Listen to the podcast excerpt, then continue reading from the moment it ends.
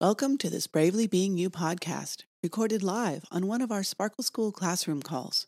Each week, intuitive feeling type women share what it's like to be a small and mostly invisible minority in a sensing majority world. Many of us suspect that we're incredibly smart and creative, but we can't always find the words to say so. We sense that we're meant for more, but too often settle for less. These are just two of the many challenges that are constantly shifting in the back of our very complex minds like the ever changing sparkles in a kaleidoscope. At Bravely Being You, we embrace our complexity and sensitivity as rare, intuitive feeling type women. Enjoy. Well, good morning, everyone, and welcome to Sparkle School, where together we access our innate intuitive wisdom as unique and self valuing women and share who we're becoming in a safe, sensitive community been exploring the metaphor of the kaleidoscopic mind, and we've been having fun with that for a while now. And we're finding that it does seem to be helpful to us intuitive feeling women as we look for ways to manage our intuitive and emotional complexity. The idea is that if we can think of our intuition as steady and reliable, like the stationary mirrors in the tube of the kaleidoscope, we can learn to trust it more and more, even though it provides us with a lot of ever changing data points.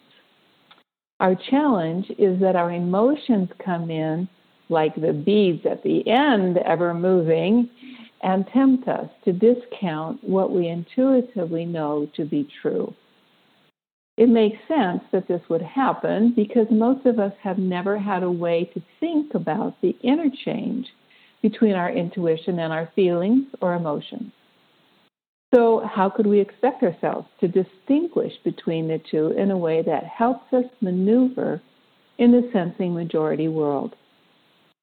Perhaps the greatest gift that comes from gaining some precision here is that it helps us to open more fully to our amazing capacity for possibility thinking how often have we glimpsed amazing ideas about what we could do and who we could be in life, only to quash those ideas before we even give them a chance? Nowhere is our possibility thinking more important to us than when we're navigating quadrant one of the You Are Here map. So let's remember that quadrant, in quadrant one, we are bringing new, fresh parts of ourselves into the world of doing after having just focused intensely on who we're becoming in some area of life. So we are brand new and somewhat vulnerable. Our creativity has come alive in quadrant four in the lower area of the map. We've been learning to listen to our intuition and allowing ourselves to dream of all kinds of possibilities as to what we might do and who we might become. And then, bang, as we move into quadrant one and begin to ground our ideas in planning and execution, we're faced with that age old energy of doubt that we learned early in childhood doubt about our abilities, doubt about our worthiness, doubt about the viability of our intuitive ideas and possibility thinking. Our first response might be to pull back as we have done all our lives. Our second response might be to push ourselves forward and soldier on, even though it has us feeling uncomfortable. And then we remember that soldiering on is a skill we developed in order to move forward in sensing majority fashion. And we sense, however faintly, that it is not sustainable for the complex, sensitive creatures we now know ourselves to be.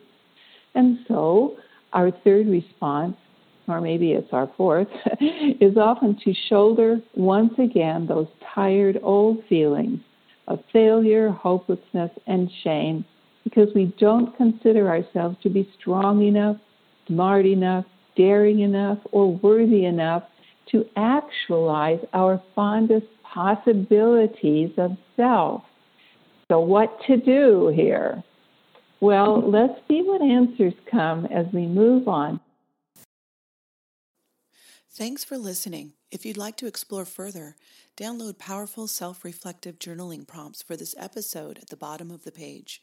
Or find the corresponding podcast number at bravelybeingyou.com forward slash podcast.